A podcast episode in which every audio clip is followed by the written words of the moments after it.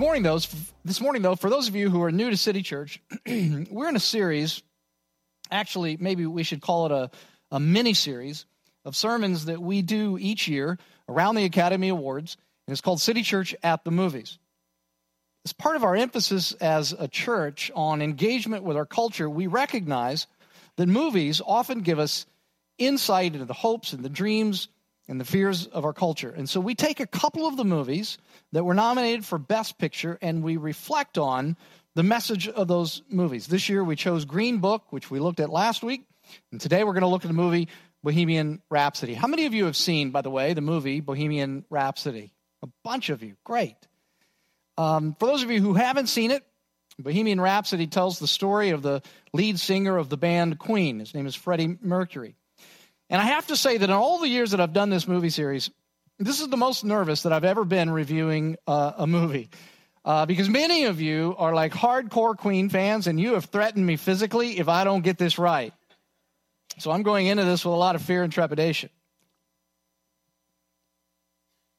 Freddie uh, Mercury was born Farouk Bulsara to an Indian Parsi family. He lived in Zanzibar at his birth.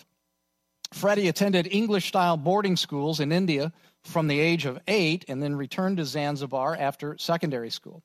In 1964, his family fled the Zanzibar Revolution, moving to Middlesex, England, when he was 17 years old, arriving at the perfect time to see the phenomenon that would become the Beatles and the Rolling Stones.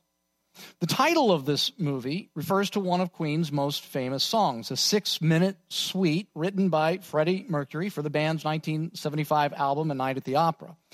The song, interestingly enough, was panned critically but it became Queen's most popular song and is widely considered one of the greatest songs in the history of rock music. It was inducted into the Grammy Hall of Fame in 2004. And in December of 2018, just this past year, a few months ago, Bohemian Rhapsody became the most streamed of all classic rock songs.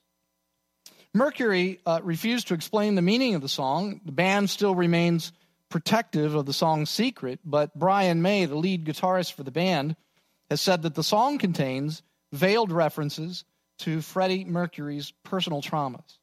He said Freddie was a very complex person, flippant and funny on the surface, but he concealed insecurities and problems in squaring up his life with his childhood.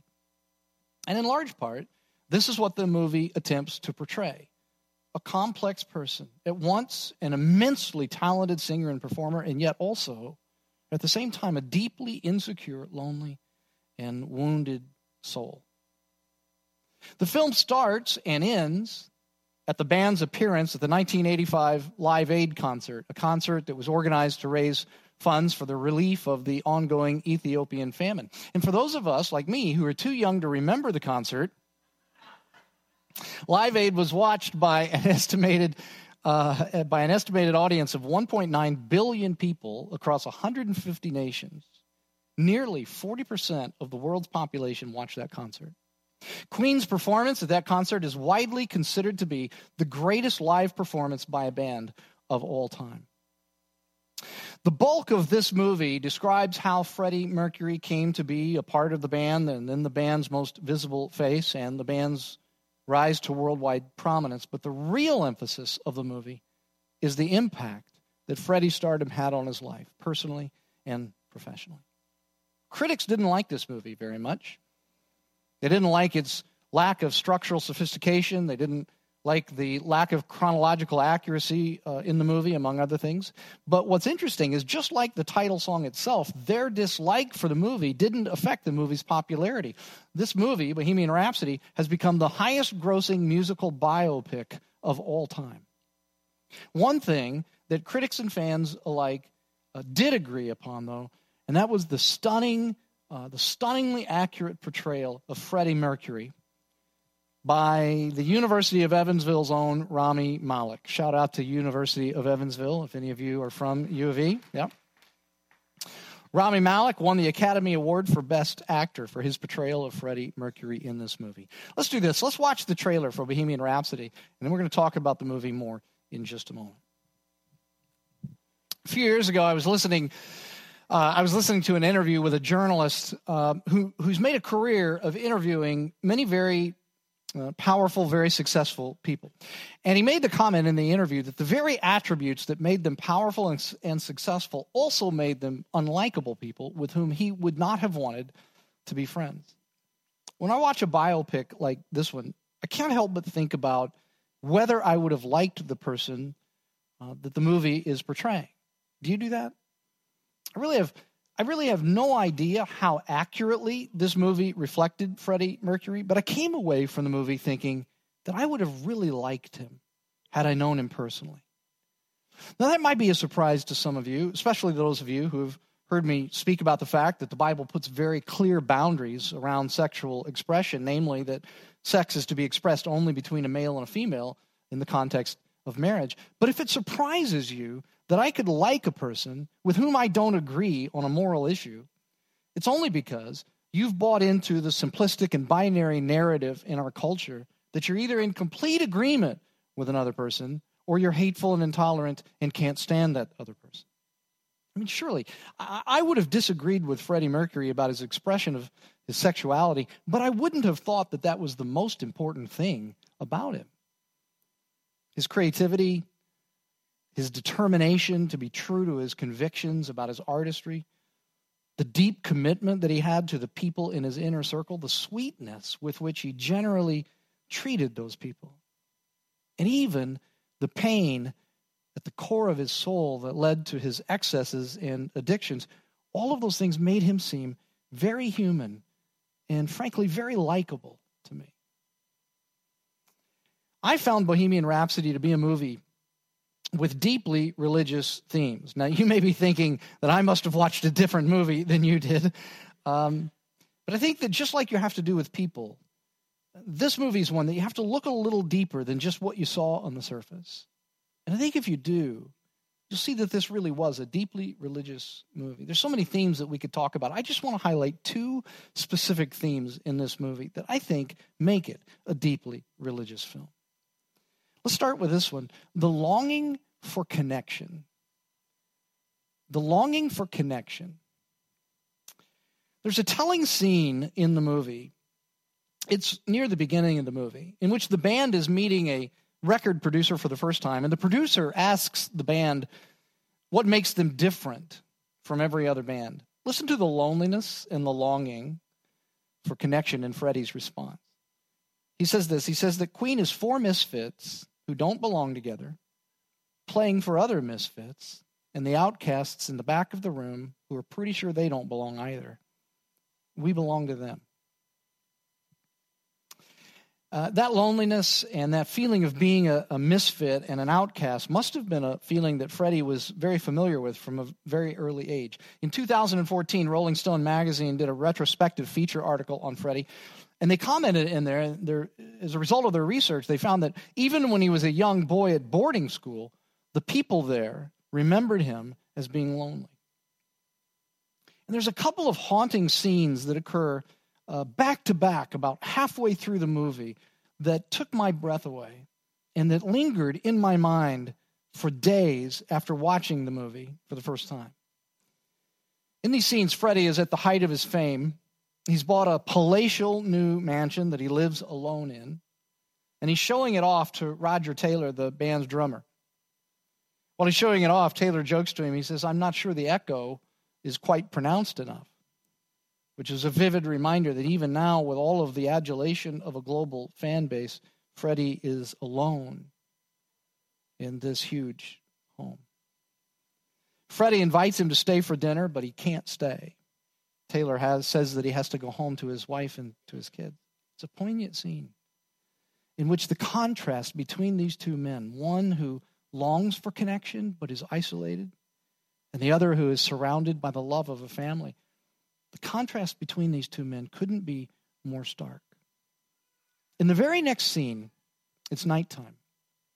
The only other presence in Freddie's enormous and elaborate home is the recorded voice of an operatic singer. Freddie quietly picks up a phone, dials a number, and reaches the woman to whom he refers throughout the movie as the love of his life, Mary Austin.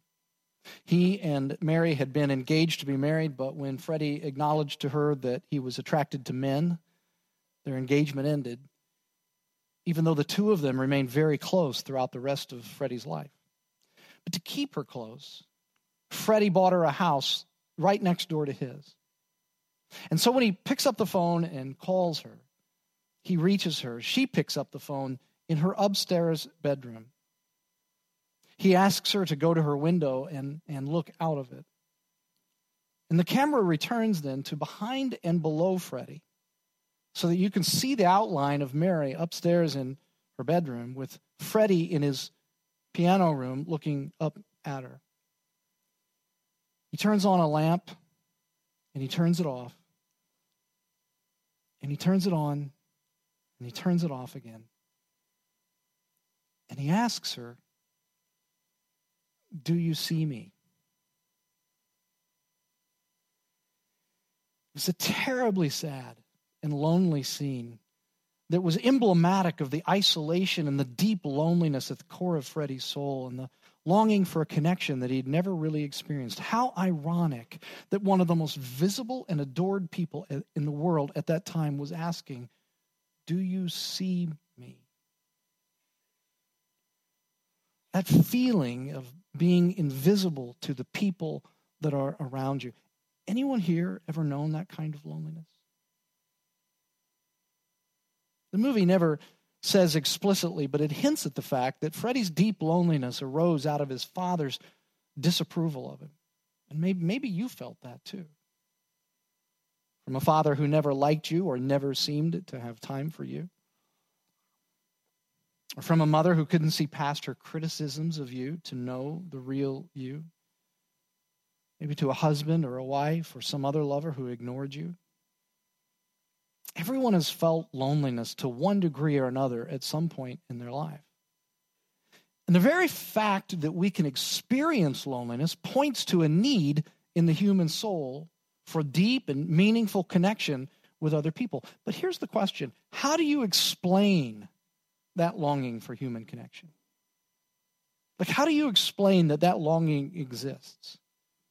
Because this is one of the reasons I said a moment ago that this movie reflects some deeply religious themes because only religion can explain the relationality of the human soul, the longing for relationship with the human soul. Science, you see, cannot explain this.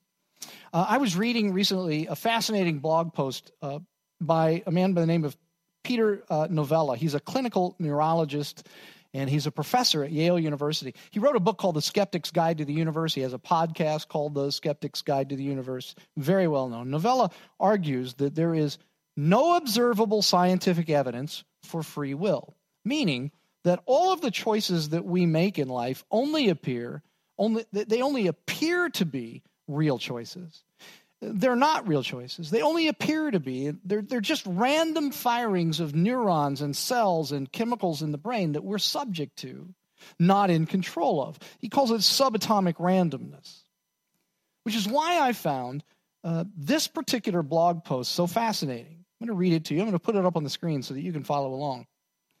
He says, even though I am highly aware of what neuroscience has to say about the illusion of free will and decision making, I also recognize that we have to live our life as if we have free will. What's he saying? He's saying we have to pretend.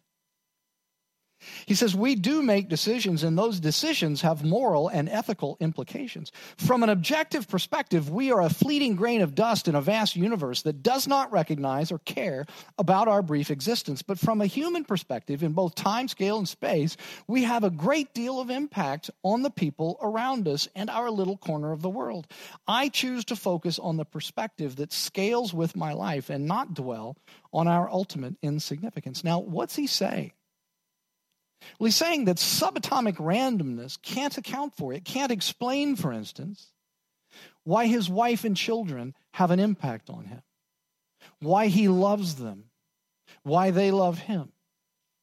And so he's saying that the only way that he can really live is to not think about the implications of his beliefs. In other words, this brilliant scientist is acknowledging that for him to make sense of life, he has to live counter to his own intellectual understanding, which, by the way, is a fascinating admission for a scientist who's often critical of Christians for being anti intellectual. What could be more anti intellectual than saying, I have to pretend like what I think and believe isn't true in order to make life work? Science, you see, can't account for the deep relationality of the human soul. Only religion can do that. That's why I say this is a religious movie. But do you only but do you realize that not just any religion can explain the relationality of the human soul? Only Christianity can. Other religions can only point to the human capacity for relationship, but they can't explain the deep need for relationship at the core of our being. Only Christianity, again, can do that. And the reason is that only Christianity asserts that God exists in a relationship, in a trinity. One God in three persons who live in perfect relationship with one another, which means, you see, that relationality, the need for relationship, is at the core of the universe. It is the deepest feature of reality. Relationship is. It is the very nature of God. And it was out of that nature that we were created with a need for human connection. And in fact, in the account of creation in Genesis chapter 2, God states this in the clearest possible terms. He said, The Lord, the Lord God said, It is not good for the man to be alone. I will make a helper suitable for him. And the emphasis of that verse, yes, one of the emphasis is that he is going to create a wife for this man, but the other is that it is not good for man to be alone. We need people. Freddie Mercury's loneliness and longing for connection, your loneliness and longing for connection, is an expression, you see, of the image of God in you. And here's where it's practical for us this morning as a church. It's because you were created in the image of God that as a church, we are so deeply concerned about your involvement in ministries like our city life group ministry or our support and recovery groups or our women's ministry and, and other ministries like that. Because you need other people in your life whatever stage of life you're in right now, you need other people around you and, and, and in your life, people who are encouraging you and challenging you and mentoring you and, and supporting you. Is there any organization, if there's any organization in the world in which a person shouldn't have to ask the question, Do you see me? It should be this one the local church. But if I may, if I may say this with, with all of the love and the grace of Christ, one of the reasons is so many people drop through the cracks in churches is that so many of us we're consumed with our own little holy huddles.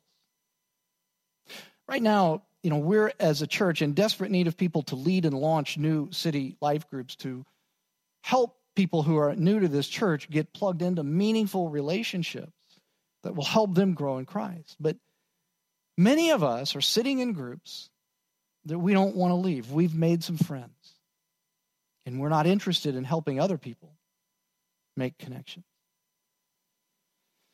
But that certainly isn't how we're going to bring about spiritual, social, and cultural renewal to the city of Evansville and beyond. That will only happen as people in city life groups uh, intentionally multiply and make it possible for other people to experience the transformative power of Christian relationships. And so, could I challenge you to break out of your comfort zone and to start a new group that helps other people make the relational connections that are a part of the expression of the image of God in them that they so desperately need?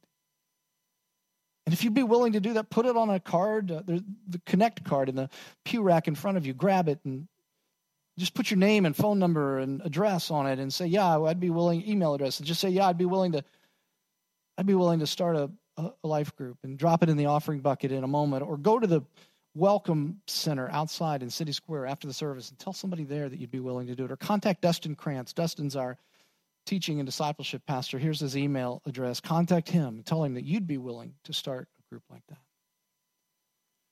There's a deep longing for connection at the, the core of the human soul that can only be explained by the reality of the Christian God. Which is one of the reasons, again, that I argue that Bohemian Rhapsody is actually a, a movie that carries deeply religious themes. There's one other deeply religious theme that I want to that I want to look at from this movie, and I actually I want to close on this one this morning.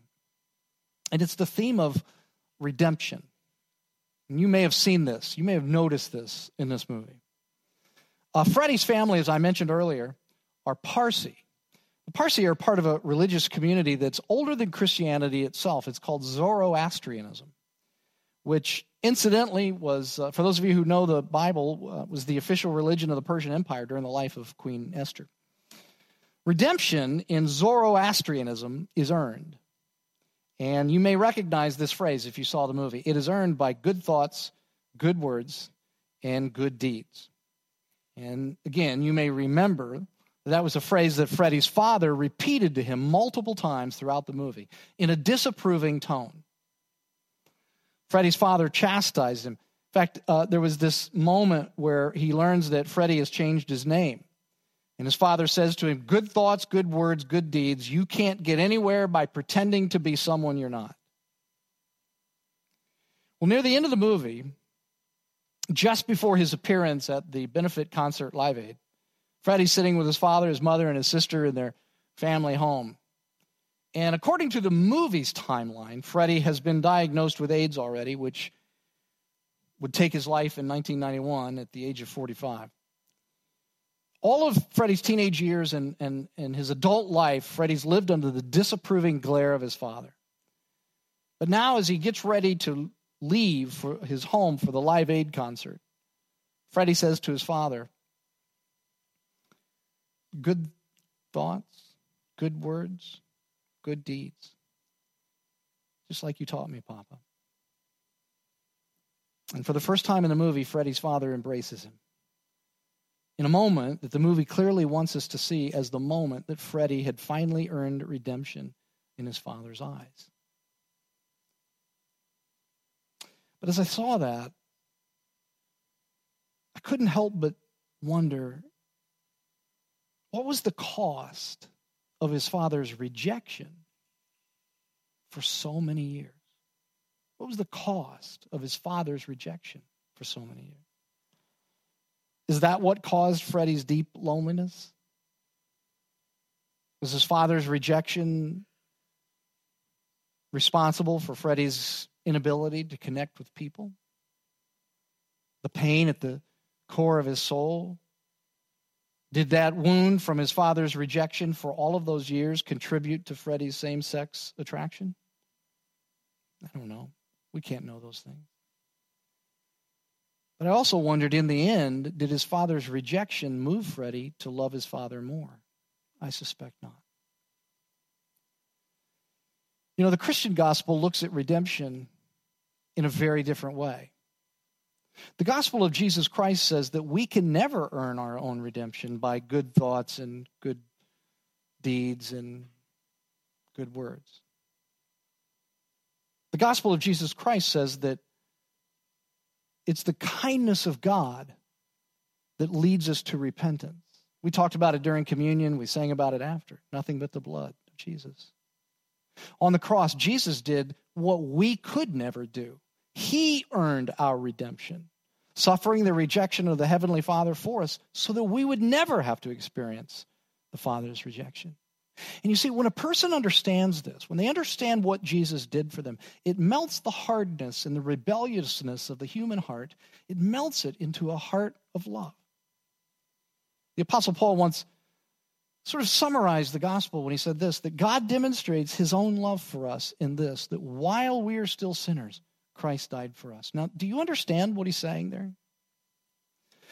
He's saying that he's saying that God front ended our redemption. In other words, he gave us everything on the front end while we were still sinners.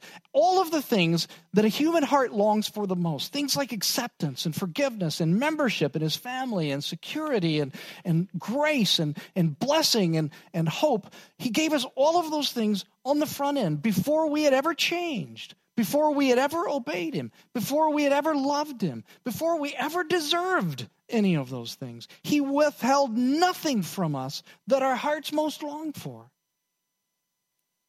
And I have to tell you that I couldn't help but wonder what would Freddie Mercury's life have looked like had his father understood that this is how God really redeems people through the cross, not through their good thoughts and their good words and their good deeds. How would that have changed Freddie Mercury's life? And you ask the question maybe, well, why would why would that have made any difference to Freddie Mercury's life if his father had understood that? Well, please hear me on this that the way you understand redemption will affect the way that you parent. And if I had a dime for every person that I have ever met or counseled or listened to in an interview or read about, who said that they were raised in a fundamentalist Christian home, and then as soon as they got out of their parents' home, they wanted nothing more to do with Christianity. If I had a dime for every one of those people, I would be, I'd be wealthy. It's not always the parents' fault that that happens, but sometimes it is. Sometimes, even though those parents claim to be Christians, and perhaps they really were, sometimes they didn't understand that God front ends our redemption. That the way He reaches hearts is by giving us the very things that our hearts most long for on the front end through his sacrificial death for us on the cross. That he didn't use fear tactics, criticism, guilt, shame, manipulation, and control to get us to conform to an external code of conduct before he blessed us.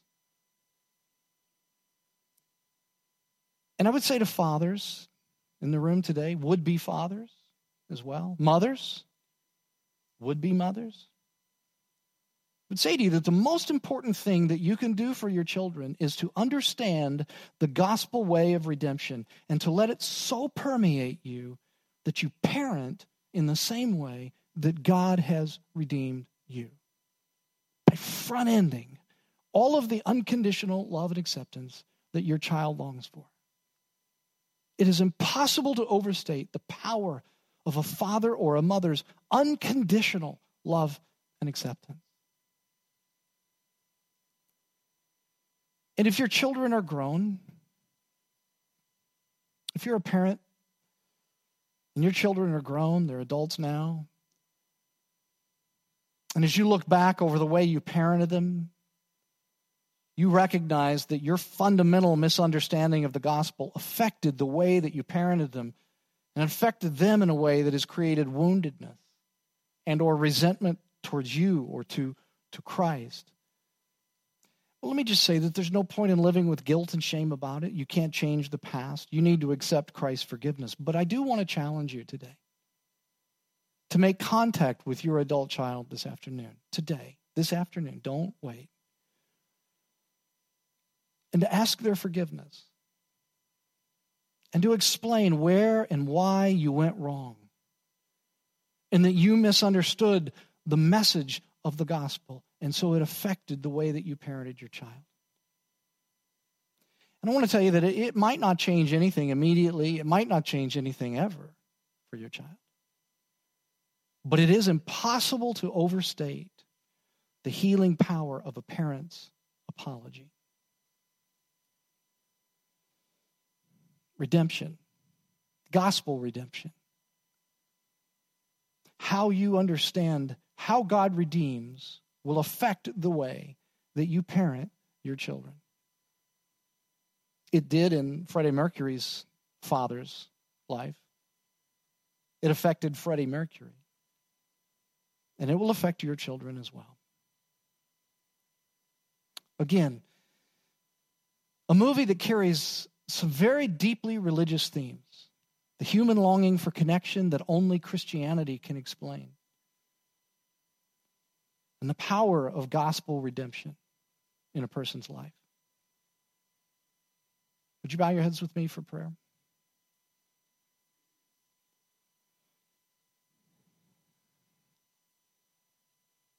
And Lord Jesus Christ, there are there's really nobody in the room this morning that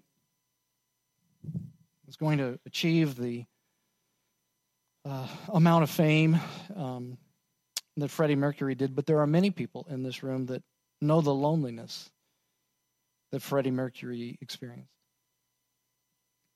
And there are many people in the room this morning, too, who came out of homes that claim to be Christian homes. Perhaps they were, but that the parents didn't really understand the gospel, and it's had an effect on people in this room today.